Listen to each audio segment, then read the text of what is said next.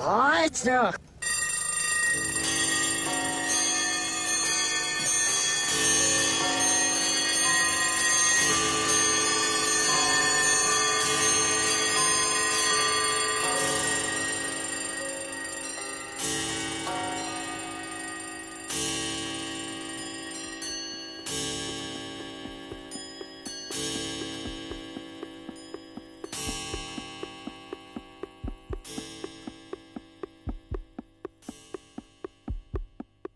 Chopping Wood Inside.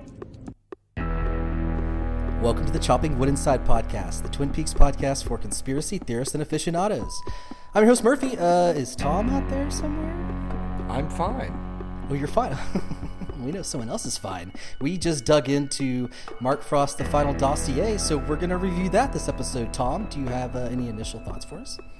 I'm fine. Well, you're, you're, well okay. You sound like you've been no. stuck in a mental institution for the last thirty years, sitting in a corner. Is that an annual word that comes like, new shoes? Is this your I'm fine thing? Or, I'm fine. That's great. When I, uh, when we were talking about the Annie section and we talked about specifically the I'm, I'm fine, the response to how's Annie, and you said the whole Leo, the new shoes line, I just lost it. I thought that was hilarious because it's very similar, um, just to repeat that line. I thought that was one of the great moments in the book, not necessarily her her whole story, because I have some issues with it, but that one specific detail that every year on the anniversary of uh, the day that she you know, left the lodge, she just utters that phrase, I'm fine. And I wish, if anything, just one scene, maybe at the end of, say, episode nine, ten, could have been anyone, where we just go to a mental institution, we see Annie like staring out of the window, catatonic, and then somehow you know it's that date, and she says, I'm fine. End scene, credits roll. You don't have to return to it. It would have been brilliant. How's Annie? How's Annie? How's Annie? What were your impressions of uh, the, the the Final Dossier? Now, you didn't read the book. You listened to the audio yeah, version, correct? Yeah, I listened to the audio book, and uh, I loved the last third of it. I thought it was fantastic. The first two-thirds, it was not as compelling, but there was interesting parts in there. But uh, I think I'm high! The whole thing with the Final Dossier is it's, it's about half the size of the Secret History of Twin Peaks, and some of these chapters are very slight, and there's just not a lot of information. But what it is doing is bridging the gap Um, from the events of the original series uh, through the events leading up to season three, and in some cases into season three. But uh, the way that it is broken up, there are some chapters that are obviously more interesting than others, and there are going to be a few sections that we probably won't go into great detail because there wasn't a lot of detail um, given to us. But we'll start off at the very beginning, and this is Tammy Preston again. She was the you know, I guess the narrator, so to speak, of the original Secret History of Twin Peaks. And here she is again playing the role, as she says, like, I am the archivist now, which I thought was kind of interesting. But she is going on Cole's memo to her to follow up on these people in Twin Peaks. I mean, it's a little confusing to me. It's like, why are we taking this tack? Why is this another archivist detailing events in the same vein of the Secret History? And Uh, after rereading it again, I found out that this is, I guess, Cole's directive to Tammy, that she wants he wants her to follow up on some of these characters. And obviously, I think it's kind of related to or builds to the events at the end of season three. So I guess that's the reason why we got this format. But I'm not entirely sure that maybe this was the best way to go about it. I would have preferred, I think, maybe going with a different tack, since we got the whole archivist milieu in, in the Secret History, to just go and just have Frost play this uh, uh, narrator, so to speak, and detail these characters without Tammy's voice, because it just, for me, it just wasn't as interesting. Do you feel the same way? Well, I think you bring up a good point. The point is, I think that you're making um, is that the first book was under like the the guise of an investigation, an open investigation, so that you would go into all these stories, but they would all tie back into the initial or the main plot, which is the the, the mystery or what they're trying to solve. And I didn't quite get or make the connection of why, like Gordon Cole would be having Tammy Preston spending government dollars investigating like Shelly Johnson's history, and uh, and Annie and the, all the other towns people of Twin Peaks. Like, are there?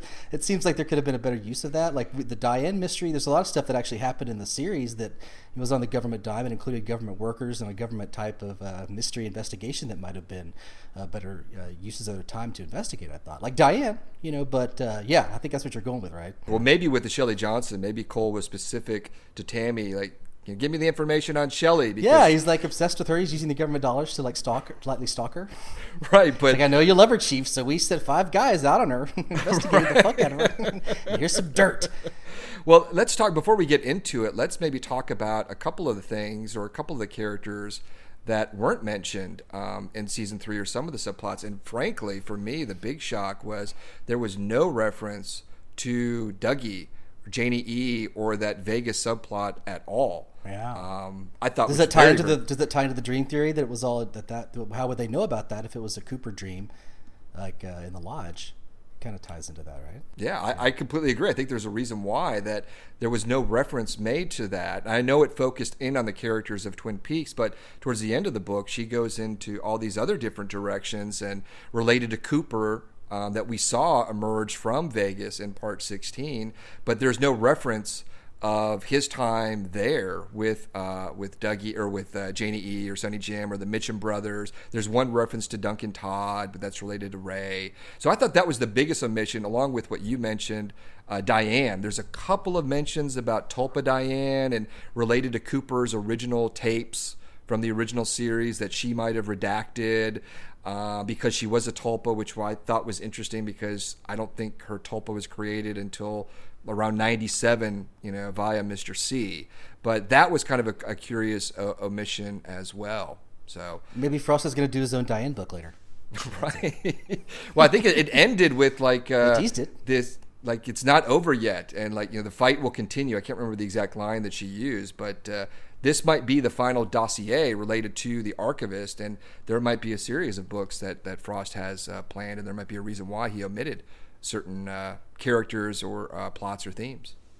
Well, yeah, and maybe if the whole theory that the entire first season was erased, that maybe like all of our, like, they're going to start taking the first series off like Netflix and Hulu, and like all of our videotapes and D V Ds are erased suddenly. We have nothing to go with but new stories. That's right. What he's planning. So it's not only going to affect... revamping of the series is coming in season four. Yeah. It's not affect uh, only affecting Tammy and the characters in, you know, Twin Peaks. But it's, start, it's affecting us as well. Yeah, is your hand shaking? Is your left hand shaking? Because that's what I envisioned the last scene with Tammy when she was... Something weird's happening. Right. Hand shaking. Well, let's, uh, and we'll talk about maybe some of these other things as well as we get into um, the the chapters. But it does start off with um, the autopsy report of uh, Leo oh, Johnson. Yeah, Leo. By... I was dying to know this. Is that going to be a uh, a familiar uh, phrase for the first uh, ten uh, chapters? No, just or whatever? Keep going. Just keep going. Well, we find out what happened to Leo, and it's uh, told uh, from Albert's uh, point of view um, uh, right around the the. The, the time of, you know, the end of the original series. I think roughly maybe three or four days after uh, Cooper emerged from uh, or Mister C emerged from the Black Lodge. So we have this whole thing where uh, Leo, Leo's autopsy report. So he's dead, and uh, we kind of all, I think, assumed that was the case. But I think what is most interesting about that report is the way that he died. He not, did not die from those tarantulas, uh, which are not poisonous, which Albert does actually say, but he was shot five times around the heart, like in a circular pattern with the the fatal blow, or, you know, maybe not the fatal blow, but a, a bullet in between. And the way that Albert deduced the forensics of that location, which was Windom Earle's hideout, was that the shooter was uh, at the uh, maybe the entryway in a bureau stance. So he's making the insinuation that um, it was a bureau employee, and he he puts that, you know, his money on on Earl, but he doesn't know anything about Earl going into the Black Lodge and having his soul taken by Bob. So what I'm thinking is is that at some point at the end, or when Mister C emerged from the Black Lodge and went after Major Briggs, that maybe he made a trip, found himself at that location, and he's the one who shot uh, Leo. Because if you remember in the original series, when they were in um, the shooting range, remember Cooper, didn't he do like a like a circular pattern with like a smiley face or something? Um, yeah, that was going to be my comeback to you. I was like, if Mister C did it, Cooper did it, then it would have been a smiley face instead of the right. circular heart. Right. So that's my gut. I mean, that, yeah. that maybe it was Mister Yeah. C that, that did in Leo. What do you think? I think it's Windom Earle. I think Windom Earle pulled him out of his misery, right? He Before just, he like, left? Or yeah. Why not? Well, but that wouldn't line up with what we saw in the series. Um, it seemed that Leo well, it was, was omitted. It was like we, the last shot we saw of him, right, was having the, the tarantulas in the box and uh, holding with a string in his teeth, right? So, you know. Yeah, but uh, Lynch cut to Leo again in the last episode when I think Bobby and Shelly are at the diner, and Bobby makes some, you know, kind of comedic comment about Leo being up in the woods somewhere, and they cut Lynch cuts to Leo, that same shot from the previous episode, like struggling with the string in his mouth, to kind of insinuate that he's still there, and Earle was already in the lodge at that point. Um, so your jaws get tired at some point. Eventually, you're gonna have to. Well, they did because he had spider bites, and also another yeah. curious touch was that Albert noticed the uh, the cake in his hair from when. Uh, still there from Bobby and Shelly's birthday celebration with the kazoos. Yeah, that's an old ass cake. Really, really, the most interesting thing about this is that Frost's memory seems to be really like solid with this, especially that little touch about the birthday cake. Because in other instances, his memory is a little foggy. Um, so maybe he did go back to the original series and, and write or uh, uh, watch those old episodes before he wrote the final dossier. Yeah, it feels like this was this maybe like a cut part of the final dossier that was not included, like because uh, it feels like this some of this stuff here feels like he maybe wrote it a long time ago. What do you think? Do you think he really wrote all this stuff now, or it's stuff that he some of the stuff he had his backstory, or you know, even when it comes to like you know writing the new series, they would have to do research and try to figure out like okay, what happened to these characters, and you know what I mean, like, to figure out where they who they were going to pick up and whatnot. This could have been a part of that process, I think. Um, or do you think it was just completely fresh stuff? No, I think that based on twenty-five years ago. Well, if you remember, the original blurb for The Secret History of Twin Peaks was uh, the bridging of the series from the, I mean, bridging the gap, the time, the twenty-five year gap from the original series to the new series. And then at some point it evolved where it was, you know, going to change and it became what we know as The Secret History. So it could be that his original intention was to incorporate a lot of these elements from the final dossier into The Secret History, but when he realized that, you know, because of the non-disclosure agreement or Lynch, Showtime, they didn't want to reveal certain things, so he pulled it back. So he might have had it uh, had them already written. I think that he had some things already in mind of some of the characters, but there are other uh, situations where I think that he had fresh takes on, I think especially with maybe the Donna character and the Lana character, which and the Jacoby, which seemed to be affected by, I think, Frost's current political bent. Um, because he really kind of goes off onto um, certain avenues, if you read his Twitter page, that are um, uh, that really kind of uh, uh, relate to his political leanings with some of his characters. So I think some of the stuff is new, some of the stuff is old, to answer your question. Well, I guess uh, Valhalla, we know what happened to Leo. Yeah, one other Valhalla. Final bit about Albert. Because it was Albert in nineteen eighty-nine, it was that fresh, younger, acerbic, sarcastic Albert, and it really came across in in you know in that chapter, and I could hear his voice, and it was really um, a great. I mean, I understand that Albert in the new series had aged twenty-five years, and he kind of mellowed a lot, but he also mentioned W C Fields, like I'd rather be here than Philadelphia, yeah, which was a callback to um, the pilot where Cooper said the same thing when he entered town. But he also says something about Cole, like you know, in his silk smoking jacket, drinking a fruity Bordeaux, uh, with uh, entertaining like one of his imported nieces. Which I thought was interesting because uh, of what we saw in the new series. It's been going on forever. That explains it. Right. All right. Well, what's Shelly next? Shelly Johnson. You want to take the uh, conch with this one, my friend? No, because I don't really remember what happened. I read it one time, and it was not. Uh, yeah, you know, it just wasn't that compelling. I mean, I know that she that they, the reveal is that they got in a fight. Like she was like uh, the prom date with Bobby, and before Le- Laura, there was all that stuff that was revealed. But uh, Tammy did say that she had a good fate. But uh, why don't you elucidate us? Because I can't really recall what happened with her. Well, that was the biggest reveal for Shelly was that Bobby and her were dating when they were both in high school. That they had known each other since elementary school, which would make sense. But that their relationship predated Bobby and Laura's relationship. And then she discovered that he was two-timing her, as Frost uh, says in the book. And there was a big confrontation at the junior prom. And then she took off in her prom dress to the Roadhouse, and that's the night that she met Leo. And like an overall arching, um, I wouldn't say theme, but um, realization for me and reading this book is Frost really kind of like holding on or bringing up certain aspects of the original series that I think that he was really kind of closest to, whether it's creating Windom Earle, which he did, or The Dweller on the Threshold. And these are things that weren't incorporated into the new series. Well, it's interesting that like he brought back a lot of the themes from like and storylines and characters from season two, like at the worst parts, like Ernie Niles, Vivian, like all the M T. Wentz shit, which I couldn't believe. You know, like no one liked that when it first came out. And, uh, probably a lot of them, only the really hardcore fans would even remember those characters. Um, so he has some sort of, you know, he, he finds value in them, and he's given it to us. Uh, you know, maybe he thought that they weren't uh, portrayed accurately in the second season, and so he wanted to give them justice. There are a lot of fans out there that like the whole M T. Wentz, Ernie Niles uh, subplots, the, you know, Dick Tremaine, even though we didn't get a, a callback to him or a chapter on him or a reference. I actually would not have mind a little Dick Tremaine, little little little Dick Tremaine uh, back day up story. I agree. I, into that. And yeah. Same thing with Andy and Lucy. I, I would have liked to have maybe a little uh, you know reference to them. Dude, what about a little Wally Brando? I know that's what I was leading yeah. up to. Yeah, yeah. Like his uh, trials and tribs on the his road. Antics. Yeah, yeah. His trials and tribs on the road. Yes, whole whole. It's called Wally. I like that. All right, let's move on to uh, yeah. the next chapter, which is the Hornes and Haywards, which is really kind of related to the events of the uh, last episode of the original series, primarily with uh, the scene where Ben came over to Doc Hayward's house and they had the confrontation and Doc slugged him and Ben drops to the knees, the old classic. Yeah, and basically uh, Doc created this cover story and, and Ben apparently went with it. It's like the two character, the two families, the House of Horne and Hayward, both, both destroyed that day.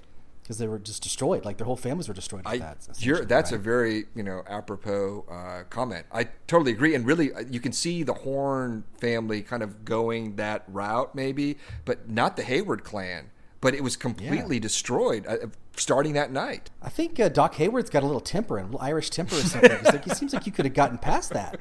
Yeah, because what does he do? He just freaked out, moved across the country, like just went nuts, and like wife died, like. Don into becoming like a crack at the crack house. Yeah, after having a modeling career, it was not a good. But then she, you know, ended up living with him. Uh, she, that's where, I guess that's where she is was now. Like I guess the scene uh, in episode seven or whatever, when you're seeing Doc Hayward by the trout farm, like maybe like uh, Donna was, you know, there. Well, that's what uh, Frost says in the book is that after yeah. Donna, we'll get to Donna in a second, but basically, you know, Doc a couple of months after the series ended, divorces Eileen. Moves across country, leaves his children with Eileen, starts up a new practice, and Donna, when she graduates, she moves off to New York. And uh, really, the only positive aspect in the whole uh, Hayward family is Harriet, the full blossom of the evening. Harriet, I think she becomes a pediatrician and yeah, pediatrician in like Spokane or something, Bellevue like or something like that. I think or Seattle or something. Yeah, I always knew that she had a good, good head on her shoulders. She was going to work out. Yeah, but Kirsten was equally as gifted, and they went into greater detail yeah. about her be going to Stanford at sixteen, but then suffering from a, a complete nervous breakdown and, and you know getting addicted to drugs. And then when Eileen died, she started dating all these nefarious types, leading to Stephen. So what we found out, which I think was interesting according to Frost, is Stephen is missing. There's a warrant out for his arrest related to the, the drug trade with uh, Deputy Chad and, and Little Dickie Horne. But they didn't say he. He's you know, just rotting out there. Yeah, is he rotting out there? Did he go up in with the with the with the rhinoceros? I, I thought he was dead. I was convinced that he was That's dead. The rhinoceros. But yeah. He's little... kind of giving some illusions. We're going to go up to there. Like he was talking about transcending, in a weird way. Maybe uh, I was waiting for a portal when Kirsten was looking up. I, I was agree. Waiting for some portal to open up. So the Haywards were really the antithesis of the Palmers in the original series. They were this strong clan, very close, and it really started breaking down because of Ben Horne wanting to do good. That was the whole germ tell the truth. to tell yeah. the truth of this, the dissolution of this family, and the fact that Frost's father uh, played Will Hayward. Then he went down this route, and when we saw him in the original series, or here in part, I don't know if it was part seven, I think, when you know Doc Hayward had his little cameo, um, you wouldn't know any of this happened. He seemed like just, you know, just, you know, very uh, avuncular and uh, his old age, talking about trout and breakfast and everything like that. So, so really, Laura Palmer, the whole, it's really affected all the families. Everyone is, there's no one that's come out well. Maybe Shelly?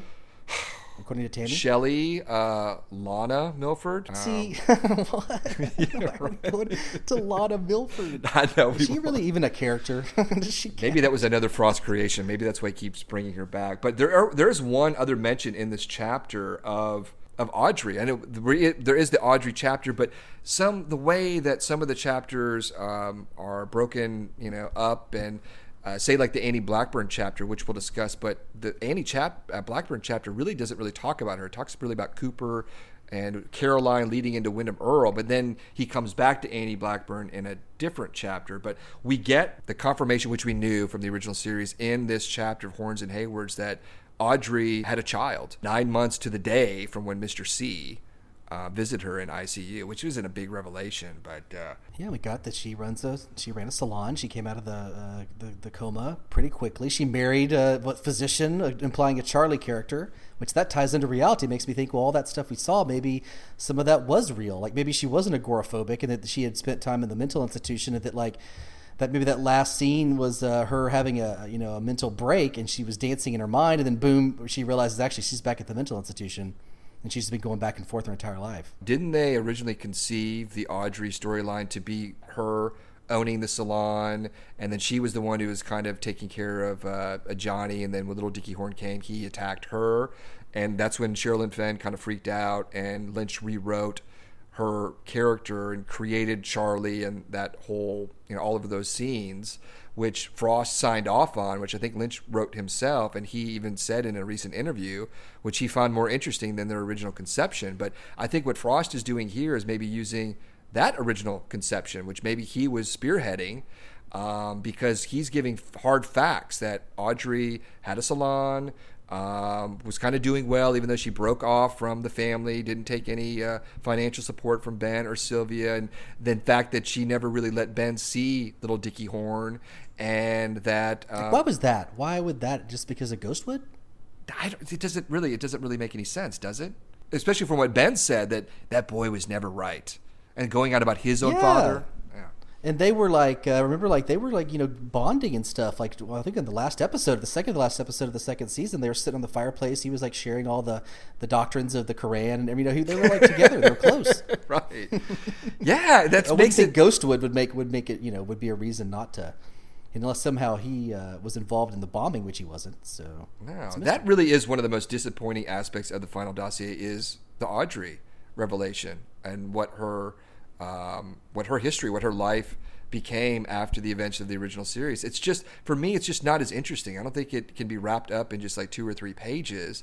And um, I think what we got in the series was Lynch kind of just going on intuition and kind of creating this on the fly. And I, as I rewatch it, it's becoming more and more fascinating. I'm glad it's what we got as opposed to her like in a salon with Cooper's You know, Agent Cooper's picture framed in the background, and she's cutting hair.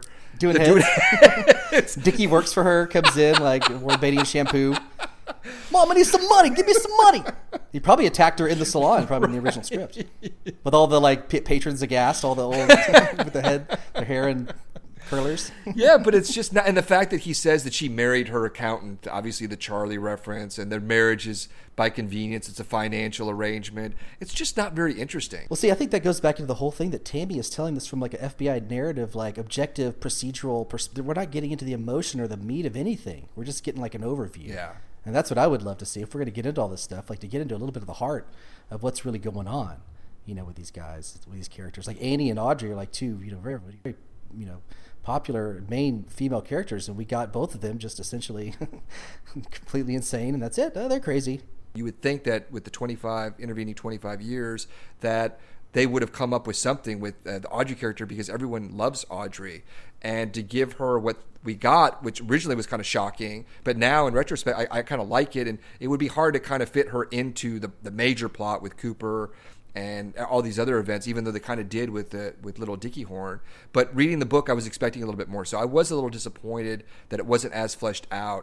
Well, yeah, at least it gives us respect for what was actually on the screen. Like Lynch's second revised version, when he went back and rewrote it, is way more compelling and mysterious. And I like it upon, you know, I like it now. I like it all now, even though some of it is crazy and trying. But, like, it's super mysterious. And, uh, boy, that last scene where she's that, that smash cut is terrifying, you know. So I thought that was a great job by Lynch turning making lemonade out of uh, you know a poorly you know conceived scene, I think, or, or structure storyline structure for her. So yeah, I'd much prefer having that ambiguity yeah, and mystery yeah. as opposed to what we got yeah. in, in the final dossier. Yeah, sometimes we wonder why is there so much ambiguity. Maybe because it's right.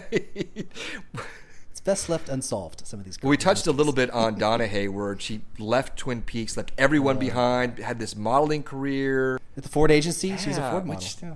Doing, doing coke. coke, winding up in a crack house. Yeah, for days they had to find her. Yeah. Drag her out. What do you think about? I mean, Donna was. She was the, the really the antithesis of Laura. I mean, she was the good girl. I mean, she tried to be bad for a little bit, but you know, she was just always a good girl. And I would have expected a completely different storyline uh, for Donna. Now, I think obviously the effects of finding out that you know her father is not necessarily her father, uh, but to wind up in a crack house because of that.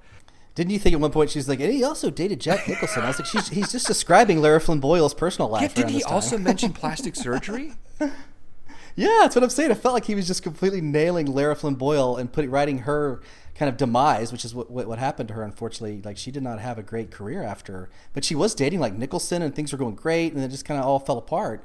And it seemed like there was echoes of, of Lara Flynn Boyle's life in his description of, of I Donna. agree. That's a, it was another, even though I liked reading about Donna in some aspects, I liked the fact that she did find herself and became sober. Not that I don't I don't care if you know someone's drug addled or not, but um, it was a nice little kind of conclusion to you know her, her chapter that she reunited, reconnected with her father, and she got her nursing yeah. degree and she's working with him. But this the events of like you know the nineties and the aughts with her character living this kind of fast lane lifestyle uh, just seemed you know antithetical to you know her her character that we we knew in the original series. Well, it wasn't just you know think about it. It wasn't just the fact that he realized Ben Horne's her dad. It's because Laura and the whole fucking horrible shit that's gone on with that. That was the other trauma that could have sent her to doing coke. Because she, hey, she did coke, or she was doing E with Laura at the Roadhouse, and uh, or in at the, at the whatever that place was up in uh, in Canada. And Firewalk with Me, she probably got introduced to a little nice when Laura. She got dosed. That was the first. That was uh, yeah. the gateway drug to uh, to crack. Yeah, it's probably yeah. just the beginning. Yeah. yeah. yeah. So uh, we're kind of like uh, merging some of these chapters, which is completely fine. But getting back to Um, Uh, Doc Hayward and Eileen Hayward, apparently Ben Horne was giving Eileen Hayward like seven thousand five hundred dollars a month through some offshore account for years until she died. But Ben Horne, I mean, he's he's all over the place here. He's obviously had this change of heart and everything, but he's still lamenting many, many, many things. And number one would be Ghostwood. That's like Ben's biggest regret. He sold Ghostwood. And what happened to that land, Murph? Oh, God, he sold it to a private prison. Oh, God. I was like, thank God this got cut, because I really would not have liked to see a giant private prison in the Twin Peaks area. And that why in the fuck would anybody in Twin Peaks? That's the, what they got. They got the natural forest there. It seems like that would have been a huge stink, and it seems to go against what uh, you know everything Ben was moving towards there at the end with the pine weasel. I bet a lot of pine weasels got killed in the construction of that uh, prison. Right. It was just what so happened? Odd. He went into such great detail about the prison. He tied in Warden Murphy from Buckhorn or from the Yankton Federal Prison. He worked there. So Mister Strawberry may have been a Twin Peaks prison. Yeah, very well line. Could be. But That's I also cut. read something that Frost has always been trying to incorporate this idea of a prison. I can't remember the exact source or detail, but I did come across it recently. I, I would have much preferred some kind of uh, other development in Ghostwood. It does. It does. It does tie into the uh, the, the whole drug trade. You know what I'm saying? Like the the, the proliferation of all that shit. You know, because it all came through the prison and prison. You know, all that stuff. So that's one angle that makes sense. True, and all those uh, scenes at the Roadhouse with all those characters being you know seemingly drug addled, talking about prison, zebras, penguins. Yeah, maybe half of the Roadhouse at every night is filled with like people visiting like uh, family, family members in prison. In town for a couple days. So our next chapter is Jerry Horne, which is very slight, but I thought it was a little too much with him like showing up in the Woodstock film, the documentary. Yeah, busting out of the V W van with his eight women, like, where's the party at? With a puff of smoke surrounding him and the nubile yeah, women. It's like Spicoli and Fast Times. And then hanging him. out What's with up, the uh, Merry Pranksters, Ken Kesey's bunch, and uh Yeah. But uh, the one thing I did like, though, the one reference I liked was that he constructed, along with uh, Neil Young, he had these two cabins near this lake that he wanted to turn into like two speakers. And then he would paddle out yeah. in the middle of the lake. And Doctor Jacoby, who apparently Jerry Horne and, and Jacoby are chummy. And uh, Jerry Horne helped fund uh, Jacoby's Doctor Amp uh, video blog or whatever you want to call it. Uh, but Jacoby had a reference in his chapter about, like, he heard at one point the echoes, the strains of uh, Miles Davis's Bitches Brew. One of my favorite Miles Davis pieces. It's rocking. Like one one was his left speaker, or one was his right speaker, like cabins, and one was a subwoofer right. cabin as well. Right? And I guess Jerry has some really, like, you know, solid weed. He had all these different strains and everything. But I mean, oh yeah, what were the name of some of those strains? There was there was one that was really. I funny. didn't write them down. Like this, that this is not my foot. What is I think one is like this is not my foot. And there was some reference to like a Frankenstein strain, but um, like Jerry speaks like four languages. I like the idea or the the, the phrasing that uh, that Frost used, with Jerry being the advanced man and Ben being the closer, you know, when all of their dealings in the yeah. past. I mean, we kind of knew yeah. that, but I kind of liked to, to read that. that. But um, we get that other reference of the Horne brothers appearing in the basement of the Great Northern Hotel at like the end of part seventeen. Like Jerry supposedly made it back. Yeah, and as soon as like Coop walked through that door and said, "See the curtain call," the door closed and boom, all of a sudden uh, uh, uh, Gordon is standing there with Ben and Jerry. And I was like, is, is Jerry got like a blanket around his like, he just got back. He's naked with a, with a blanket, some hot cocoa. He's still jogging in place. maybe maybe when Coop went into that door, Jerry just came out of that door. Like Jerry came back to the portal. I like that a lot. I like what have I missed? okay. Um, so yeah. Okay. Now. Okay. Oh, now we get our favorite chapter. It's the Double R chapter with uh, Norma's mom. You really want to go spend a lot of time on this? Oh, you're being facetious. No, just pass. pass One on. thing yeah. I do want to Next. mention is I thought was... Uh, swipe it away like the giant swiped away the Palmer house in seventeen. Just swipe there it. There is one thing interesting is that if you know about the series of the, uh, or the events of the original series that obviously Cooper, well, not obviously, but Cooper was supposed to wind up with Audrey. And, but Kyle MacLachlan was dating Um, Laura Flynn Boyle, and there was this kind of power struggle between Laura Flynn Boyle and Sherilyn Fenn. Like Sherilyn Fenn was, I think, m- you know, more loved by you know, the critics, the fans, and, you know, pop culture at the time. And I think Laura Flynn Boyle was a little jealous, and if her boyfriend Agent Cooper was going to have this romance with Audrey Horne, I just, I think there was this power struggle behind the scenes, and it's kind of come out over time. But the the excuse was that MacLachlan didn't want to have an affair with like an eighteen-year-old high school girl. So what they did was they created the Annie character. Uh, but if you look at the events of the second season with Audrey being in the, the uh, at One Eye Jack's and being framed with the red drapes in the background, that I think it was leading to her going and being Miss Twin Peaks and going into the lodge and Cooper having to rescue her. And I think that would have been more interesting because the Annie subplot really wasn't. But what Frost, what Frost does in this chapter is when he alludes to um, Annie being the product of Norma's father and uh, her stepmother, was that she was born in nineteen seventy-three, which would have made her like sixteen at the time of the events of the original series. That doesn't make sense. Wait a second. What? Exactly. Yeah, that's my age because that would have been, yeah. she would have been our age. So right? that's just that's the only thing I really want to get into. Other than this chapter was one of the longest. I didn't really find it that interesting. It wasn't. It really didn't seem consistent with uh, the events of the original series, even though that subplot wasn't very interesting to begin with. It. it It, it differs from The Secret History. When uh, Frost talked about that, there was all kinds of weird inconsistencies, and it just really, it was just not, it was, I think, my, my least favorite chapter in, in, in the whole Final Fantasy. Yeah. Well, I've got a question. Did M T. Wentz actually like uh, Norma Speed? What happened? That was so, wasn't that so convoluted that she wasn't really M T. Wentz, but she, no, I don't even want to get into. Was yeah, real? Maybe we'll devote a whole podcast to this chapter when we're really kind of bored, like in like you know twenty nineteen if we don't have any season four yet. Just the M T. Yeah. Wentz podcast. I was hope I was like scared to look through the chapter list and see an M T. Wentz chapter list. I was very scared. So I'm dedicated just to that character. Okay, well there was okay. All right, yeah, so there was on. the Annie Blackburn chapter, but really it all all Tammy talked about was this setup for Cooper and Carolyn and and Windom Earle, and he she does make a reference to Cooper's mother being a fragile character and him having to take care of her. She was very uh, she was suffering from, I think, mental and physical um, issues, and that this might have been where Cooper's saving women uh, syndrome came in, because she does make a reference to Cooper could never resist a bird with a broken uh, broken wing. So then he, he segues into the Windom Earle chapter, which gives us some backstory on Earle. He was like a chess master at age fourteen, which made me think of Kubrick. Um, Stanley Kubrick, who was a chess prodigy. But um, one of the interesting things about Windom Earle's backstory was that um, she makes a Tammy makes a reference to him being a partner with Cole on the Blue Rose Group, and there's been no um, tie-in with Earl with uh, Blue Rose. There's been a tie-in with Earl with Project Blue Book, but not Blue Rose. So right. that was eh, a little curious. And even when uh, Albert was telling Tammy and, and, and, you know, whatever episode that was in Buckhorn, the bar, talking about Chet Desmond and, and Philip Jeffries and Cooper and the Blue Rose and all that. No mention of Windom Earle. So I think, like you discussed earlier, that Windom Earle is a Frost creation from the original series. And he ha- he was this diabolical, like, Moriarty. I mean, Frost loves, like, Conan Doyle and Sherlock Holmes, and he was going to be this version of, of Moriarty. And and it just, I think it, it coincided with Frost kind of pulling back and Lynch not being as active on set and leaving the reins to Harley Payton and Robert Engels. And I think the Fro- the, the Windom Earle character kind of lost its uh, his evil, his diabolical mind, his evil genius. And it really became kind of absurd and really kind of came to a head when he was...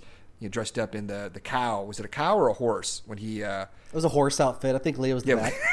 back, or it was the front. I don't know who's the front or who's the back. But yeah, yeah, it was, was really yeah. So I think this is Frost kind of coming back and kind of trying to make Windom Earle relevant again. But it goes into the backstory, which we know about Pittsburgh and Cooper falling in love with uh, with Caroline and Windom kind of pushing them together, but Windom being a serial killer and Cooper finding it out, and really kind of reminded me of uh, shades of Thomas Harris's book Red Dragon, um, the the original Hannibal Lecter story. I just kind of got vibes of that, and I never really did with that storyline before. I don't know if there's any correlation to that or not, but um, really, I mean, it just kind of ends with uh, Tammy uh, going into like talking about Cooper and this eternal. Like saving women and kind of questioning his character and even saying, Nicole, am I being too harsh on Cooper? And and then she makes a final um, suggestion that maybe the events of the Windom Earle Caroline fiasco directly uh, relate uh, related to his ultimate obsession with Laura Palmer. So that was like, really the first time that we mentioned, other than Shelley and Bobby with Laura, the first real kind of zing with Laura Palmer in this book. Yeah, I mean, I believe all that stuff about the White Knight. We all knew that stuff. It's good to hear some backstory. But wasn't some of that in the, like the secret tapes of Cooper? Didn't we know some of this stuff about his mom and the, uh, from other books? Yeah, the from the autobiography of uh, Dale Cooper, and then yeah. a little bit of. Well, I don't know so much with the Diane tapes, but yeah, you're right. With uh, he went into his upbringing, and it's consistent with his mom. The way that he uh, describes his mom in this book is consistent with the autobiography of, of Dale Cooper, and Cooper and his mom maybe seeing Bob. Like Bob was a presence in their life at, at in Cooper's early age, and there was also a reference to a ring. I think Cooper's ring in the original series was his, was his mother's ring. Yeah, it feels like he's trying to save someone again and again that he can't save yeah. that he lost in yeah. the past. So yeah, we get we got it. That's good. So we go back into Twin Peaks, and this is where we go into Annie's story, and we go back to the episode twenty-nine where Windom Earle, you know, kidnaps Annie and takes her to the lodge, and and, and Tammy doesn't really know these events other than they disappeared, and Truman, she interviewed Truman, or I guess heard from Truman, and he was very tight-lipped about it. But then that goes into the whole Annie storyline, which we've kind of discussed that. Um, Shouldn't this have been on a different file, like an investigation right. twenty-five years ago? Like, why are we picking this up? Like, it's like, they just like, oh, we'll figure it out later. Like, and now there's something to, you know, okay, well, there's some, some completion here, so they had to finish the file. It is interesting that I think there is a, a mention at some point that the F B I, the Bureau, like kind of investigated some of these events at the end of the series. But when we watched season three, it seemed like no one had any recollection of any of these events, whether Cooper, Windom Earle, Annie, Major Briggs, any of that stuff. So, you know, I, I don't know if that's maybe because of the uh, fading timeline when Cooper saved Laura or not, fogginess on Frost's part. I, I don't know. But uh, what I did find interesting with Annie's storyline was that when she was taken to the hospital after emerging from the lodge, that like the next day she apparently was fine. And then the following day is when she uh, kind of like lapsed into a catatonic state. Like Renette. Anyone check her fingernails? It's good. It's a good point. Just but like she, like uh, Norma was, who's like a Saint Norma in this book. Norma was just, she's always been this, this, this, you know, kind of great soul and took care of uh, Audrey or uh, Annie. She did, but Annie tried to commit suicide again. And Ben Horne helped, you know, uh, fund Annie's, uh, you know, eventual move to uh, whatever psychiatric uh, hospital that she's in now. Ben Horne's funding that. Yeah, so that that's pretty much Annie's fate, is that she was fine and then she wasn't. And she, you know, he described her as being kind of catatonic, but she would allow people to, you know, feed her and dress her. And she seemed kind of blissfully unaware. Yeah, she looked like she was there and present a lot. She looked like you know, she didn't just sit there and sit in the corner and drool. She looked like she was, you know, yeah. normal and fine, right? But she wasn't. Yeah. She had a presence about her. You know, she was still beautiful. Didn't he describe her still like very striking, yeah, beautiful? beautiful. Yeah. yeah. So, um, like we said earlier, it would have been great to have just that one scene of Annie like in this room. And what if Mister C went to visit her? Why would he not visit her happen? and visit Audrey? Why would he not? That's what I'm saying. Yeah, it seems like he'd want to check her out. I mean, they totally eliminated Annie from everything except for the mention in Laura's diary. That was it. Nothing related to Cooper. This is just Frost's way to come back and go like, Annie's still here, guys. They're still here. You know, even though Lynch, you know, retconned her out. Like, it's just kind of a power move on Frost's part to bring her back. Right. See, I thought if he was going to bring it back, it was going to be something a little more, you know, positive or compelling, or, you know, giving her some agency over her life instead of this just being like, you know, a crushing, soul-crushing moment that she never recovered from, and that's the, the big reveal. Yeah, but it makes more sense with her character as opposed to Audrey, even though she had a traumatic episode with the bank explosion. She was unaware, was seemingly unaware of, of being raped by Mister C. Maybe it had some kind of, you know, subconscious psychological effect on her, but Annie actually went to the lodge and, you know, merge. So it kind of makes sense that she would be affected by that in that way. Maybe her doppel came out. It's possible, right? You know what? On a side note here, another thing that I'm, I guess, disappointed by is there's no mention of Maddie whatsoever. Yeah, see, I loved Maddie. Maddie was one of my favorite characters, and I can't believe we just Completely got nothing. Completely agree with you, my friend. But then again, I guess, you know, they wrapped it up. Just the evil that meant to. Right, that's the, that's the report. It. Right. That's it. One sentence. Done. No, I, you and I loved Maddie in the original series, and, and we still do. I, I like I said, I agree with you. And to not have anything in season three, I, I guess I can understand that. But it would have been perfect to have some kind of reference uh, in the final dossier. And I, like I said, I am disappointed because I think there's all kinds of speculation. She could be a Tulpa. Um, you know, I, I don't suspect so, but it would have been really nice to have some kind of reference of, of, of Maddie at some point, especially with the timeline. Well, we right? don't want to go back though. We don't want to go back to Missoula though. You know, we'd want to see something maybe that was new. And you, you were talking to me on the phone yesterday, like talking about how, you know, Frost is not like the whole Black Lodge is not a Frost Malou. Like he wouldn't be, ta- he doesn't take us into the Black Lodge, right? So that would be kind of the only way you could continue the Maddie story is to enter into the Lodge, which is like Lynch right. territory. No, I, I, I agree. But now with the, the timeline being all fuzzy and, Uh, we'll get to the Leland uh, change, the change in history with Leland's character. Why not have some kind of mention of, of, of Maddie? If, Le- if Laura disappeared instead of being killed, it makes sense that Maddie would have come there to console yeah. or comfort her aunt and uncle. And maybe because if Bob was still in Leland, which I presume he was, and Maddie reminded Leland Bob of Laura so much that he would have maybe killed her because. Well, I guess we'll just say it right now. Leland committed suicide one year to the day of when Laura disappeared in this new timeline. But it was curious where he was found. He was found in his car at the waterfall of the Great For- uh, Northern, the base of it. And that's where Maddie's body was found in the original series.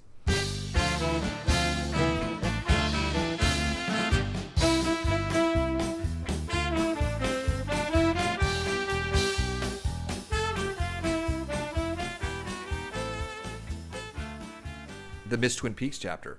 Our next entry is Lana Budding Milford, who will perform a dance of uh, contortionistic jazz exotica. Well, one thing we got to mention, you just knew that Frost could not resist a Trump reference, right?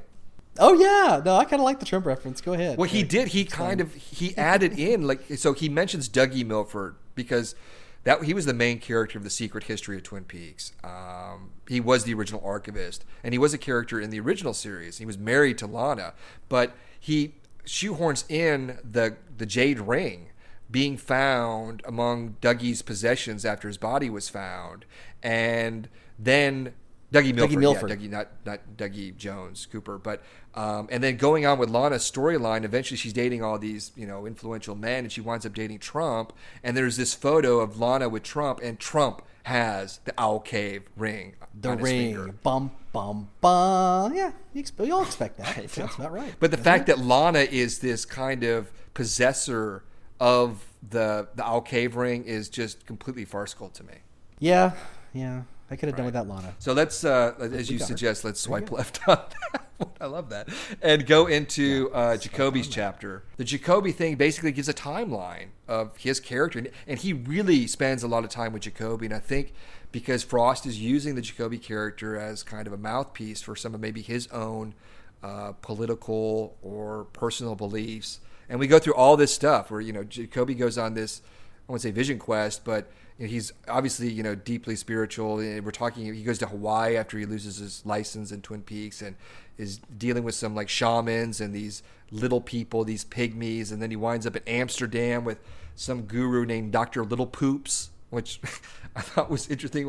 Translation? Yeah, yeah that's right. Good. I like that. That's probably real. That's probably a true little like uh, Amsterdam. Yeah, thing. Like there's this progressive like a pro- a progressive think tank, and I think they were f- trying to find all alternative ways on raising human consciousness before we blew this uh, blew all this shit up. He was in Florida with the whole like two thousand election, the hanging Chad, and he was in uh, New York during nine eleven with another symposium on like anthropological shamanism and. Touring with the Dead. Oh, yeah, that's that. Right. He was touring with Jerry Garcia and the Dead. Did he like, give him a mantra or something? Doesn't he have some sort of influence on them? Isn't that Jeff Goldblum's line in Annie Hall? Like, what's my mantra? Yeah, I forgot yeah. my mantra. I forgot my mantra. But yeah. uh, so then he goes, uh, he winds up back into Twin Peaks, and he starts his, you know, his, his show, the Doctor Ham show, with the help of Jerry. And uh, and uh, I think he compares him to Pro- Prospero at some point. I mean, I liked the chapter. I liked the kind of evolution or the, you know, the the, the breakdown of uh, Jacoby's backstory. I've always liked Jacoby. I liked his character in season three. I just think that um, maybe it should have kind of ended with that first Doctor Amp rant and then maybe bring him back with Nadine, because I did like that scene with the shovel. Um, but it was, you know, it was interesting, but not as interesting as some of the other chapters. Yeah, some of it was like in excruciating detail, I thought. It was almost as excruciating as watching him paint the gold shovels. Yeah, but don't you love that scene now? Like watching it again? Yeah, no, I mean, I don't, I'm not sitting here with him, but I, I definitely don't fast forward through it. I kind of enjoy the process of like watching him do the, the two coats. You got to have that it's, second coat, Tom. It's imperative. Yeah. Uh, but he also goes into, in the Jacoby chapter, he has this like postscript where he goes into James's story and James and Evelyn Marsh. There's all this stuff, and he compares it to a James Cain novel. Basically, James, like, it gets like kind of trapped by the prosecutor and kind of freaks out and flees, and a bench warrant is issued, and he winds up in Baja and uh, winds up working on a Lamborghini Diablo for some kind of cartel capo, and there's this shootout, and he winds up in like a Mexican jail, and Sheriff Harry Truman has to help get him out, and then winds up back in Twin Peaks at the Big Ed's gas farm, and then he's now a security guard uh, at the Great Northern, and he drives a Ford Focus, which I thought was a nice little touch at the end, which is really deeply sad.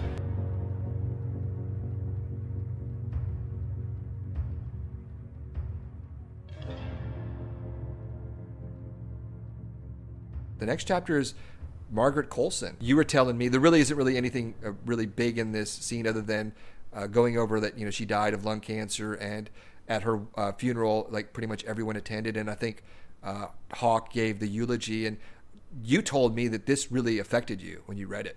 Well, I don't say really affected me, but I definitely was moved. I was like, this is the, her final speech to it. She gave us a, you know, a speech, and I thought that was a moving speech, and we're going to miss her. I think she was a very, uh, she's a beacon of light and wisdom, and she always seemed to touch me, uh, you know, on an emotional heart level. And she was kind of like, uh, you know, portending things to come, like all the shit she said. Most of it came true. Actually, not all of it. There's fire where you're going. There's some things that she didn't say that didn't come true, but I, yeah, it was a good, it was a good send off, and I definitely got a little, little watery eyed, as I do tend to do. But yeah, that was a good. Yeah, and I love the final touch, which is which is something that um, kind of is related to your hope, was that the log. What would happen to the log? You were hoping that the log would be deputized, deputized to be yeah brought in as a psychic. At the, with the with the police department, but now it's what is it on? Uh, yeah, right. Hawk has it right. So and Hawk. Hope it doesn't wake up sleepy and throw it in the fire one night when he's like, you know, trying to put killing on. Well, that leads into scream. Yeah. No, no, no. Well, that leads into uh, the oh, next shit. chapter, which is Harry Truman, which is very slight as well, which I was a little disappointed because Harry also, I think, with Audrey and Cooper, the iconic characters of the original series, we do find out it is cancer that, you know, Truman is suffering from, and that his brother came back for two years to kind of help out, to kind of bridge the transition to Hawk, who is going to be the new sheriff. And uh, it seemed a little bit, uh, not say tragic. Obviously, Truman was affected by Josie's death, but I like the line that Tammy insinuates that maybe even more so that he was affected by Cooper's disappearance, because there was a serious bromance, as they say, between Cooper and Truman, which I think was genuine. Yeah, that would fuck me up too, man. I think that was like, that definitely did fuck with him, I think. Wasn't he keep search? Wasn't he, he kept the kept the investigation yeah. going all these years? He was still yeah. trying to figure it out. And I could see for the it, the things that he saw that night. I mean, he saw Cooper go into the lodge. He saw him emerge, and I think it really kind of fucked with his head. Even though he knew about the evil in the woods, he was a bookhouse boy. But to actually see that, because at one point he did say to Cooper, I, "I've had enough of the mumbo jumbo, the dancing dwarves, the giants." So there's kind of this vacillation with Truman, with the, that perceived evil out there, and Cooper's ultimate disappearance and what he saw really kind of affecting him and fucking him up over the insinuating or the uh, uh, intervening twenty-five years. You would think that, like, if he was doing this like lifelong uh, investigation on his own, that maybe he came up with little clues. There could have been a scene where they went out to like uh, talk to him and talk about talk to Harry on his deathbed, and Harry could give him a couple clues about his Cooper private Cooper yeah. investigation. You would think that could happen, but maybe there was no clues. Maybe he discovered I, nothing. Yeah, but there is one blank. part in the story where I think that Tammy goes to talk to Truman about, I think, related to Annie, if I'm not mistaken, which would have been related to the events at, at you know the end of the series, episode twenty-nine, and, and he would not go into detail. So maybe his investigation was internal. Yeah, do you think like Harry and, and Hawk like spent many hours at Glastonbury Grove like walk trying to walk through the curtains that weren't there? Like, just do it again, step through, step through, and nope, just step through again. Like stepping over the the, the black oil pot and just damn it, doesn't work. This thing is not open. They should have just asked Major Briggs. Major Briggs knew the time. He should have just said, tell, tell him. He should have. They should have. Uh, he should have spoken. Well, I guess he died though. See, that was the thing. Major Briggs got whacked. So he well, that's a great segue, my friend. That is the next chapter. And this, I think, is where we're going to get into the meat um, of our discussion of the final dossier. We go into a, a lot of detail related to the Major Briggs storyline. It almost confirms that Cooper killed Major Briggs. That's what Tammy's assumption is at the zone. That it wasn't like uh, Major Briggs' head ascending up in this beautiful ceremonial thing inside the zone. That it was actual, uh, it was a murder. And that that was maybe like Matthew Lillard's impression of it, you know, but he wasn't seeing the real action, the real killing that was going on. That Ruth and uh, and uh, yeah, and Major Briggs got killed. Well, by the yeah, the big thing with that uh, description of the location, I always assume from the events of the series that Hastings and Ruth went into the zone, and that's where they saw Major Briggs like hibernating. And um, and then the events played out where the woodsman and Mister C uh, also entered the uh, the zone, and that's when the shit went down. But there's a passage in here where I, I mean, it, it seems very clear to me was that Hastings and Ruth went to the location and met Briggs in that lot, and they were not in the zone. And what happened was on the second time they went to visit him, because the first time is where Briggs told them to hack into the secret military database um, and get the coordinates. And then the second time they returned with the coordinates that they were outside of the zone. And then when Hastings is describing Briggs floating up and then his head, you know, drifting away, that it was he was going into the zone at that point. That's what Tammy's describing. But then later she says that Mister C, she thinks that Mister C showed up um, there along with maybe the dirty, you know, bearded men, and actually killed Major Briggs or decapitated uh, Briggs and Ruth. So there is like an inconsistency within just like a couple of pages. So I like the idea that they were they were actually visiting outside of the zone, and the last image we see of Briggs is actually disappearing into the vortex or his head, and then his body is left, and the woodsman and Mister C like kill Um, Ruth or decapitate her and hold Hastings down and ask about Phyllis. That seems more interesting to me. So that is very curious. So in this like line, so in, in theory, they would just like pick up the body of Briggs and Ruth's head, put it in the car, drive it to Ruth's house, and stage it like the woodsman and Coop. And they're going no to the left, and the woodsman's moving it half an inch, no to the right, left, no, I'll move the arm here, there, right. Like spent two hours. Well, yeah, that, and that. Also they say that Hastings was found. Is that what happened? At the site.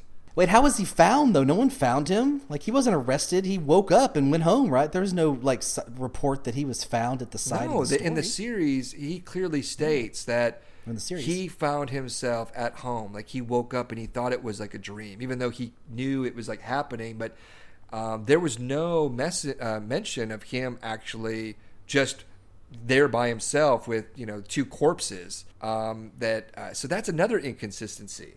Well, maybe he woke up and he was there, and all the bodies had been taken by the woodsman and Cooper to get staged. And he was just like, "What the fuck happened?" And then just like walked home right. and didn't know what happened. And then like it's maybe slowly started to come over him, but that he just that's what happened. That he wasn't like you know he just didn't know what the fuck happened. But he maybe he even like forgot about that. Maybe he thought it was all a dream when he got home. Because if there's no ramifications.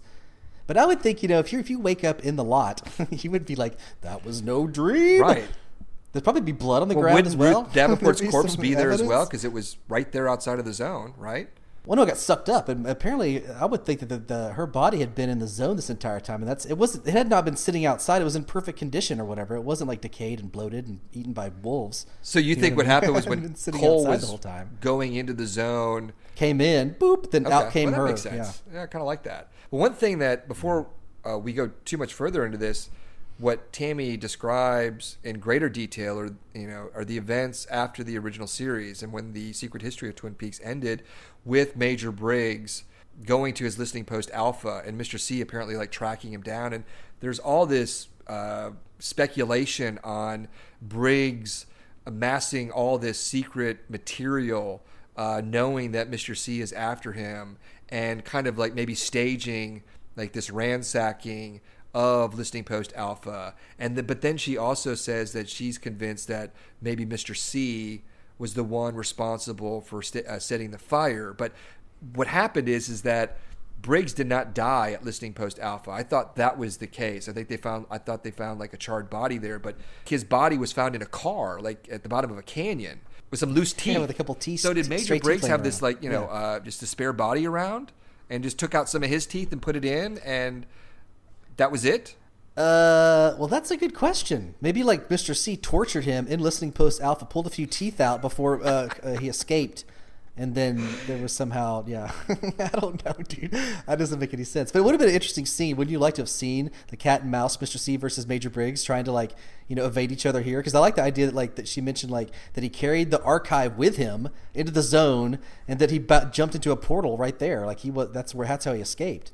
Probably the one at Jack Rabbit's Palace, the one that we've seen with Nino. I think that is exactly correct exact because one. It's so close in proximity to Listening Post Alpha. And I think she even says that yeah. she, he took the dossier with him and had it with him all these years. And it was found in Ruth Davenport's basement, like weeks after the bodies were found.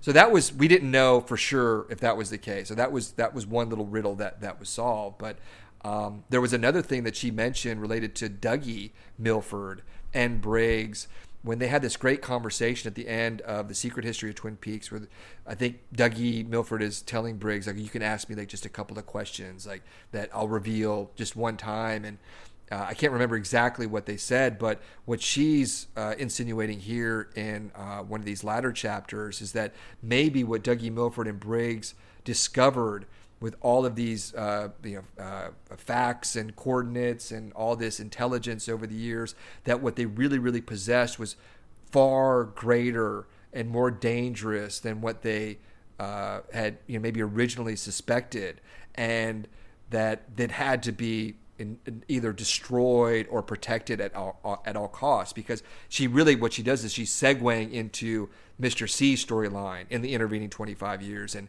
yeah, I mean, I think maybe their entire like research was condensed down twenty years into those coordinates. Like that's all they were doing was trying to find those coordinates. So at the end, all I'd take with them was the coordinates. Yeah, but she all their years of research because they were trying to figure out what was where where all that shit was coming from the woods. Well, they right? found it, but they, well, they also apparently what Tammy is saying is is what Briggs did was that he was.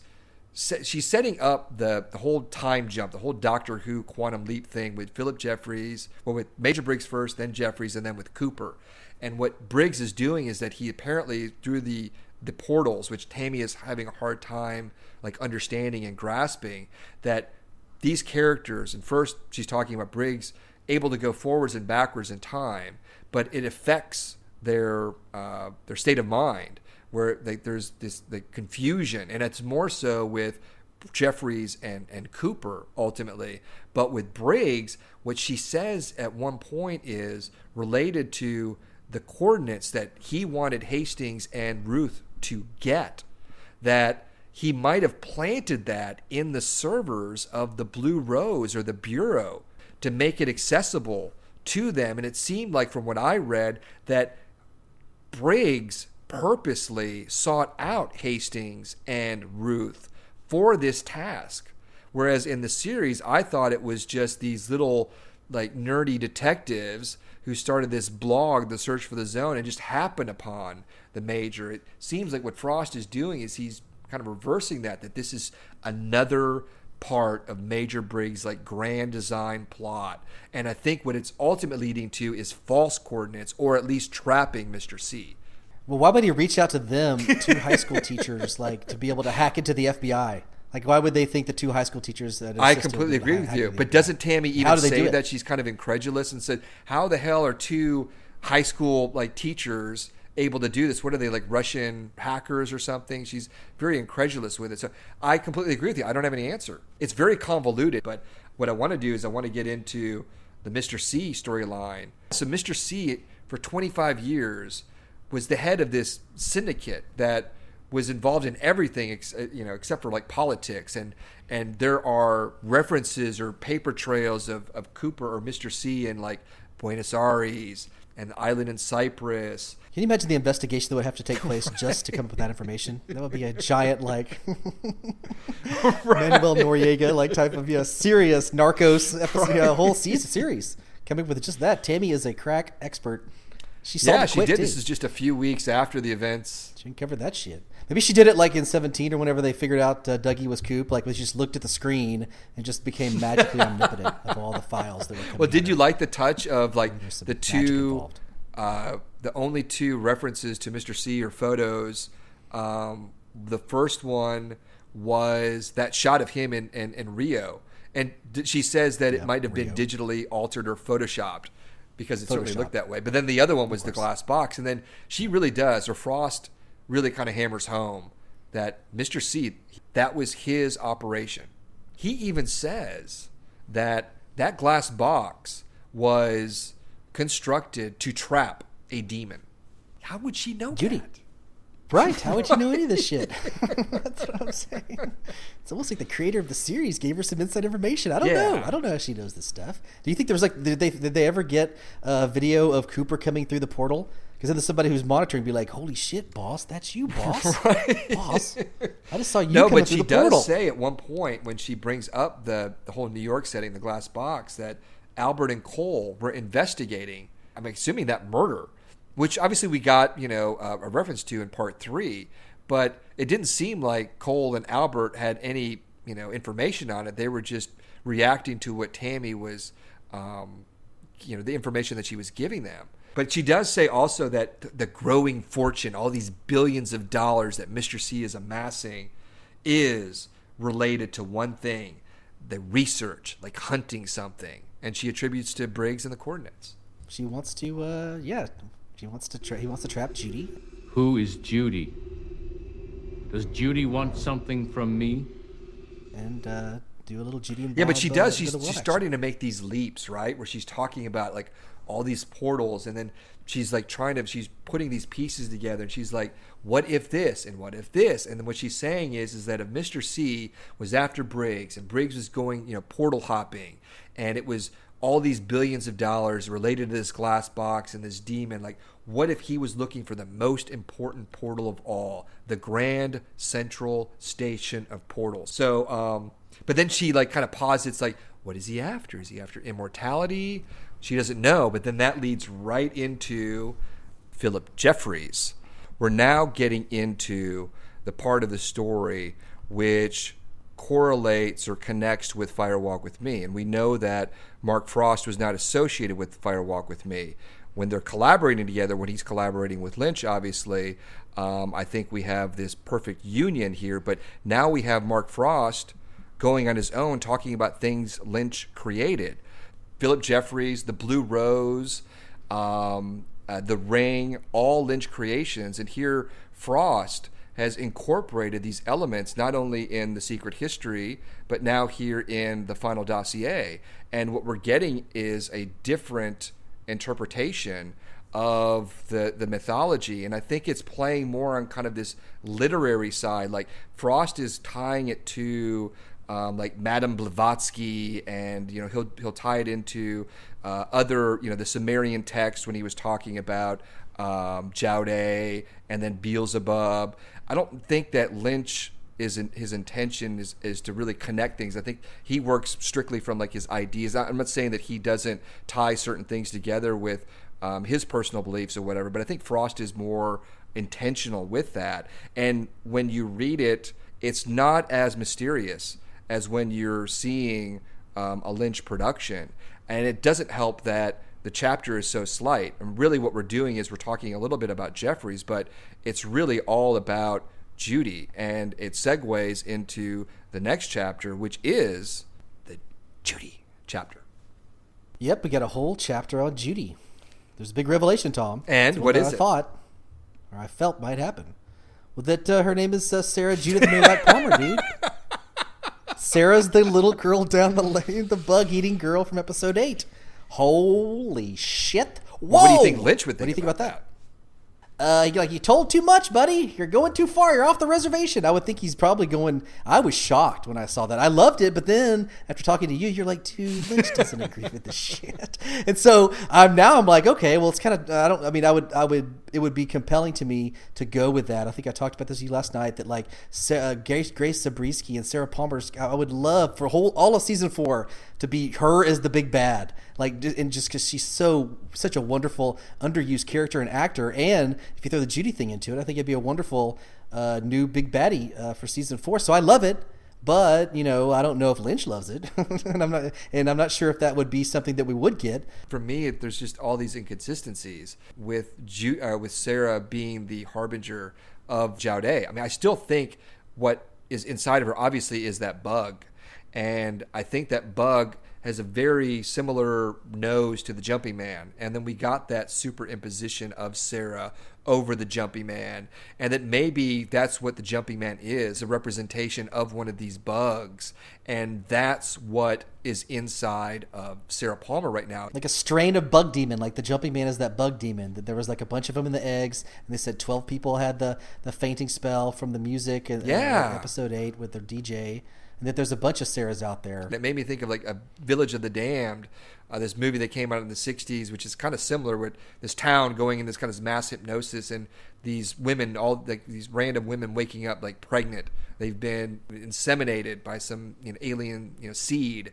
And that's kind of what uh, what I read into with the New Mexico um, little subplot from nineteen fifty-six, that Sarah is not the only one. But he does go into all this detail, though, about Jaude. Maybe Jaude is is the experiment in Mother, and that Judy, maybe that's uh, Sarah's alter ego whenever she takes her face off.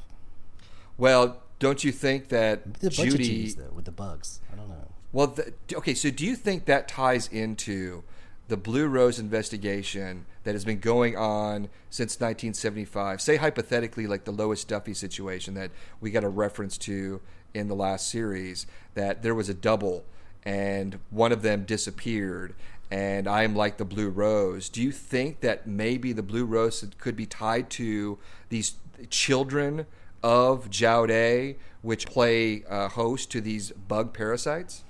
Well, yeah, but they didn't mention it in the series. you know, no, so I'm just not.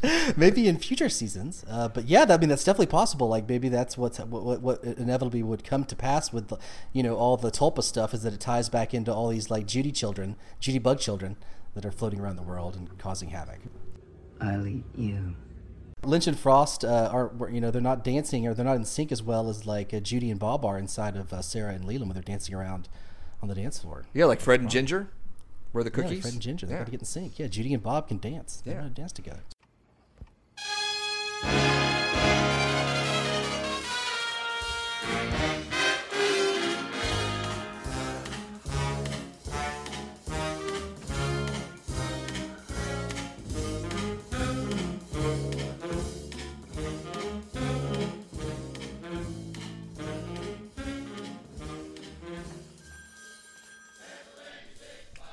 Philip Jeffries, that was in Buenos Aires in nineteen eighty-six before he disappeared. And what Tammy says is that Philip Jeffries was on like this case. He was investigating uh, this international criminal enterprise, and the main figurehead of that enterprise was Judy.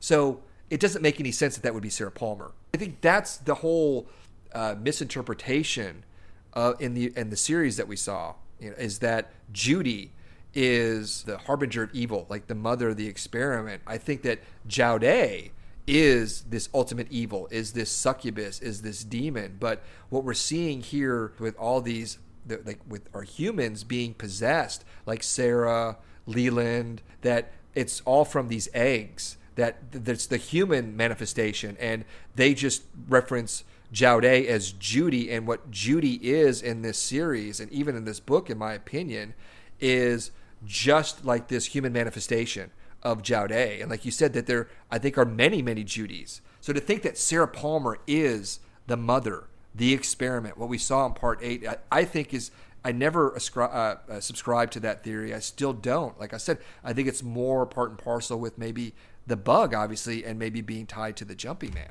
Yeah, I don't agree with that at all. I think that all is the, it's clear that that thing is the same thing. All J- Judy, the bu- the jumping, or uh, Judy, the box monster, like mother, that that's all one thing. And that Jaude, uh, excuse me, I think Jaude, since we're getting specific, is that creature, and that all the people that ate the bugs are like uh, Jaude's children, right, little exactly. Judy's. I totally okay, agree with that. Yeah. So how does that affect your interpretation of the finale of Cooper bringing Laura to her home? Is, is Judy, is Jaude in that house, or is it just Judy?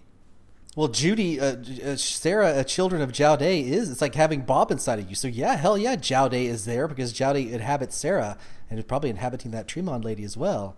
Um, so I think Jaude can inhabit uh, anybody who accepts, it's like the devil, you know, you can worship the devil, and if you believe in it, so you could worship Jaude, or if you're taken, or your whatever it is, whatever ritual has to go into it. But I think it can affect a bunch of different people, and uh, yeah, I still think that the Tremont house, or the Palmer house, was uh, Judy's house, and it still is. Jaude is like the female form. It's like this wandering demon that escaped from the underworld, and the whole thing that which Tammy is is finding out, like through the you know all these you know files, or just putting pieces together from Jeffries and on and, and Briggs, is that the, according to this ancient like you know mythology, is that if Jaude and the Beelzebub, Baal, they unite, it will mean the end of the world. Which, if you put it in like like character form from Twin Peaks, you think like, okay, well, Sarah Palmer is host of of, of Jaude, of Judy, and Leland is a host of Bob.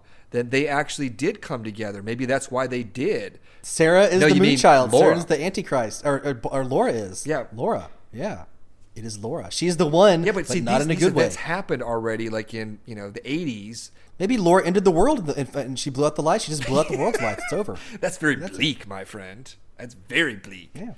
Well, well let's before yeah. we get into the ending, let's talk a little bit more about Jeffrey's bit leading into Ray Monroe. He's got his own chapter, and uh, really one of the more interesting things about uh, Ray Monroe is the backstory of the Dutchman's Lodge, uh, which I thought was a nice touch. Which was um, yeah, I like that. Yeah, which was I think it's in uh, Montana, and it's it lies directly between Missoula and Twin Peaks. Missoula, obviously, where Maddie's from, and that's where Lynch was born. But uh, one of the things that Tammy says that they found on Ray was this matchbook for the Dutchman's Lodge, and it seemed like very new. And the Dutchman's Lodge had been razed uh, in like nineteen sixty-seven. It, it no longer exists, but what we saw of Ray at the farm when he died, he actually went to the Black Lodge because he had the ring on. But that must have just been his spirit, right? His body had to have been left behind. Yeah, but how did she get her hands in his pocket to investigate? Like weeks later, like they probably like I don't. That doesn't make sense to me. How did Tammy get her hands on Ray's body like that and be able to find that matchbook? And is that matchbook actually like advertising from the convenience store? Like convenience store has some matchbooks made up, and yeah, I, that doesn't really. Yeah, and the idea that Ray actually went to the convenience store to yeah. meet with Jeffries, because what we're getting at is Jeffries is still associated with the Blue Rose Task Force, and his angle was getting Ray Monroe involved as an informant to infiltrate Mister C's uh, inner circle to ultimately like take him down. But there's still a lot of inconsistencies with that, um, because Cole knows of Ray being an informant, and but doesn't know of Jeffries' involvement in anything. And we had the whole thing with Ray trying to kill Mister C, and him and Daria going to split five hundred thousand dollars. How could Jeffries give them five hundred thousand dollars when he's in like a tea kettle in the convenience store? I guess maybe he could wire them some money. He could dial something. Yeah, he's know. got PayPal.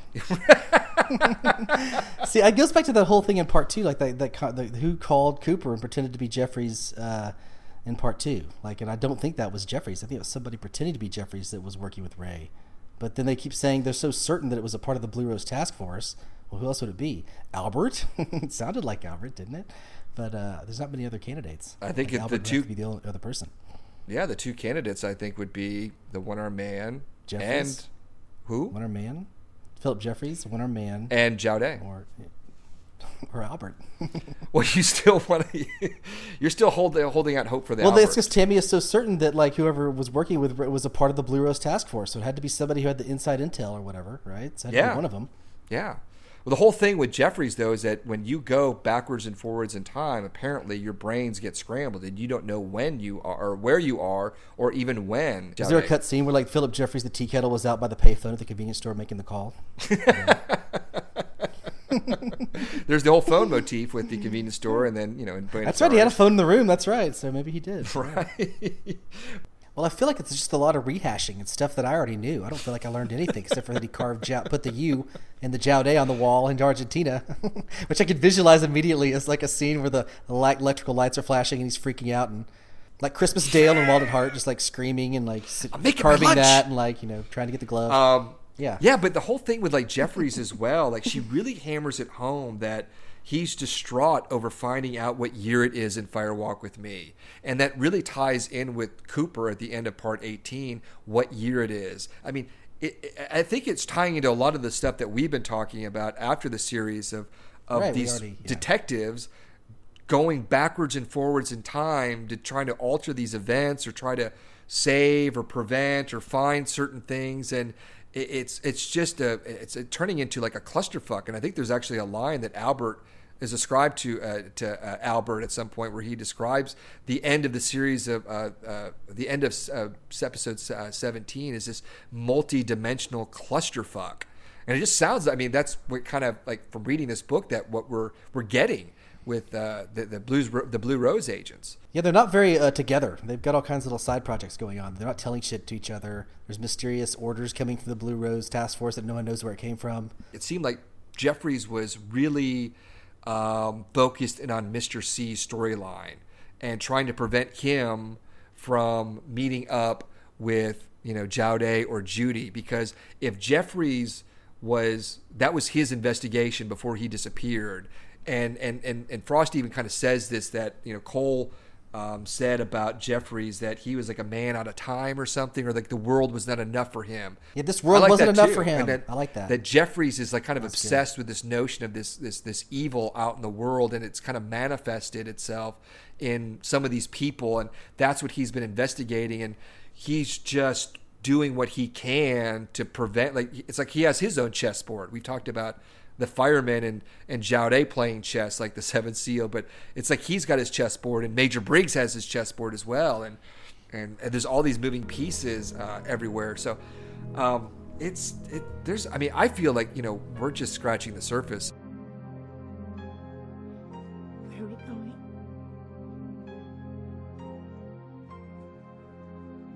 We're going home. Okay, so the final chapter is entitled Today. Um, she really, I think, starts off with the events in part seventeen at the sheriff's station, because she was one of the twenty or so witnesses to see the shit go down, but she never mentions any other uh, re- anything related to the bubble, like with Bob. She just says like it was some dark object, right? Yeah, she didn't say that it was like a dark object. She didn't seem to see the Bob face or all the action that went down. She said, like, I don't don't get me started about the guy with the green glove, but. Uh, I don't know. She didn't describe that event accurately in the way we remember it. Right. And she also didn't mention NATO there, because they actually arrived at the sheriff's station before NATO transformed into Diane. So when Tammy goes on about uh, the lights going down and Cooper and Cole disappearing and going to the Great Northern Furnace Room, in one version she has Diane going with them, and then another version she has Diane remaining at the sheriff's station and also disappearing. So wait, was she even there when Bob did the whole thing with Freddie? Who? Tammy. Didn't they, they arrive later? Yeah, they. they oh, you're right. They arrived after. They weren't even there for that. Yeah. Right. They arrived after that. Yeah. But she did mention Freddie, the kid with the green glove. So yeah, but because all she sh- she showed up late and he was like, "Oh, I did my destiny. I killed a floating head of Bob," and she's like, "What the fuck is this guy talking about? I wasn't here for that." So right. So what? What's this with... is an insane witness?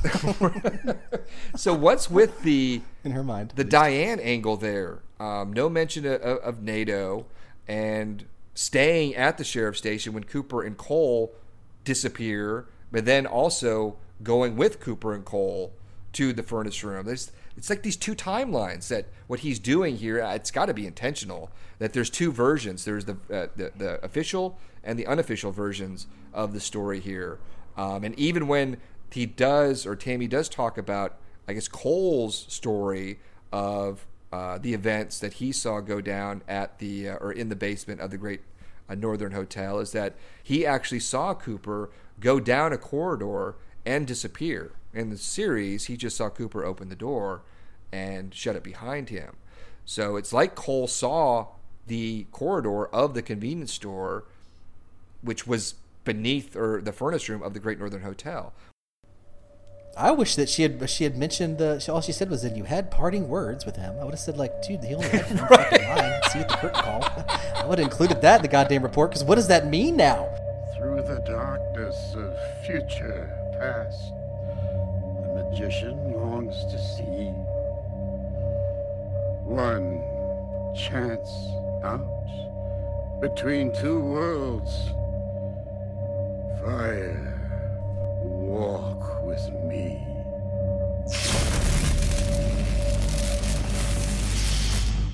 Do you remember why Tammy went and checked on the old records of, like, the Twin, uh, Twin Peaks Gazette? I think she went to go look back to see the, the story maybe about Cooper leaving or his disappearance. Oh. Like, they were like, yeah, in the disappearance story, they said it was it, he was known for being in town because of the mis- disappearance of Laura, and that's how she got it. I think that's that's what I remember. Okay, and then when she's reading the, the story, she realizes that the events have changed. Laura was no longer killed. She disappeared. Yes. So that's the Which big is, whammy. That's the big retcon. That's basically Frost is, is double da- doubling down on this part seventeen retcon.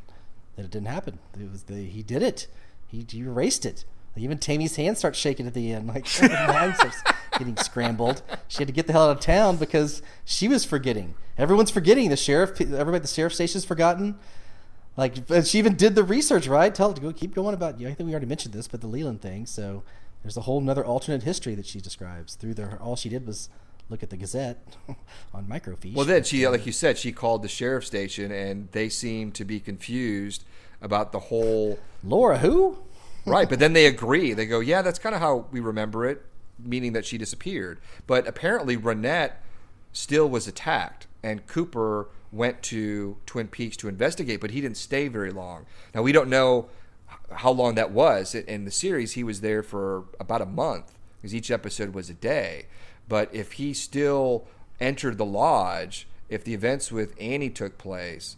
I don't know, but it's interesting, like, to think about if he retconned her death out of existence and it never happened, maybe he could have retconned his entire, you know, reason to go to Twin Peaks had to happen. So that he could have retconned everything. You know what I mean? Like, retconned himself out of existence in some weird way. You know what I mean? Right. And now he's stuck. He's stuck in time. He's out of time. He's like Billy Pilgrim. Seeing Cooper save Laura, and it's slowly starting to change the events. Even Philip Jeffries um, coming to Philadelphia in nineteen eighty-nine in the scene in Fire Walk With Me, he was coming from a different time. So it would not only affect Jeffries, it would affect everyone that he came into contact with. And I think that's why everyone's memories are fuzzy, is when you start manipulating time, not only your, yourself, but everyone else. And I think that plays into the series, and that's what we're getting. I think that even though we didn't see Cooper saved Laura until part seventeen, that did happen in nineteen eighty-nine, that it the the characters, some of the characters in the story, or maybe even, you know, the town itself, was feeling the effects of it, even though it hadn't happened yet. Because I think on one timeline, it, it had to have ha- had to have happened. I mean, that gets into the whole paradox thing, right? Um, yeah, it had to have happened for it to have not happened, right? Because he erased something, so at some point it happened. Yeah. Okay, so now that Cooper has saved Laura, so the events of, of part eighteen, he is taking her to her home, but he is acting very un-Cooper-like. And we've talked about this in several podcasts um, after the series, is that um, the Cooper is out of time. He's out of place. And I think just the notion of him being Richard, describing a, you know, alter ego to Cooper, is just a way of kind of showing or indicating that this is not the Dale Cooper that we all know and love, the one that we saw very, very briefly in in season three for, like, you know, probably all of, like, you know, twelve minutes of screen time. That's all we got of the Dale Cooper that we know and love. I think that version of Cooper no longer exists, or was part of this dream, or never leaving the lodge, really his whole experience from part three, three through sixteen. And what we're seeing here in part eighteen, with him actually exiting the lodge, seeing Diane and going on this journey to find Laura and to bring her to Twin Peaks, is Cooper with the Dweller on the Threshold that Tammy talks about um, in one of the earlier chapters within him, something that he never did in the original series. Uh, well, he, he met his shadow self, the Dweller on the Threshold, but he failed, and he his penance was twenty-five years in the lodge. Well, now that that whole storyline of Mister C has come to a climax and he no longer exists, I think that evil, that Dweller on the threshold threshold is within Cooper, and we're not seeing that that that battle taking place, but I think that is, and that's why Cooper is very un-Coop-like, and he's bringing Laura home again. And the implications are so grandiose, but I think that his intentions, or what his plan is, is is still scrambled too, because when he goes there, as we all know, Sarah Palmer isn't there. And was it in, was he intending to bring her to Judy, or did he think it was actually just Sarah Palmer? Well, that's what we've been discussing for the last two months. So this changes nothing. The book changes nothing. With Well, we don't know if the book's gospel, but if the book is gospel, then one thing it would change was that it would definitely prove that at least at one point, Cooper did leave the lodge. He went back in, or he went back in time and retconned reality and was able to go in and change the real world life, and that it's had lasting effects and it stuck. That's one thing. Like, I was thinking, like, you know, maybe that never even happened. That was all a lodge fantasy of its own. What was your overall, okay, so now that we've gone through all eighteen chapters um, of The Final Dossier, um, I know that you told me your original impression, obviously, the first two-thirds you were kind of underwhelmed by, and you really enjoyed the last third, but with that being said, the last third, has it really altered your impressions of Season three? Well, it's just on the two. I mean, it hasn't altered anything because we don't know that Lynch buys into any, whether he's even going to read this. So this is something that's not even in his consciousness, and it may have had nothing to do with the story at all. And it's just Lynch, uh, Frost's version. But if it were to be taken as gospel, then I think it does have the two. The big twist is that the retcon really stuck and happened, and that uh, you know, Sarah is Judy. That that that's what's inside Sarah.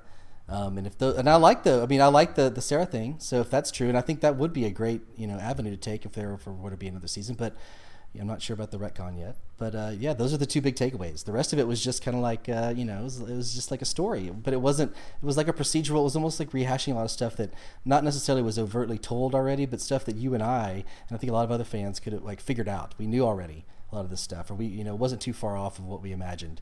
And the two things that people wanted was the Audrey and the Annie, and those were two disappointing, you know, they both were just like, you know, rocking in the corner in the fetal position in a mental, you know, that's not, that wasn't very inspiring. So anyway, so that was, was, was disappointing. Um, but I, those two, uh, the whole Sarah as Judy thing, that was very tantalizing. And especially the first time I read it, I was very excited about that. So I was glad to be back in the world, but um, yeah, I'm not sure that, like, it really, it changes anything.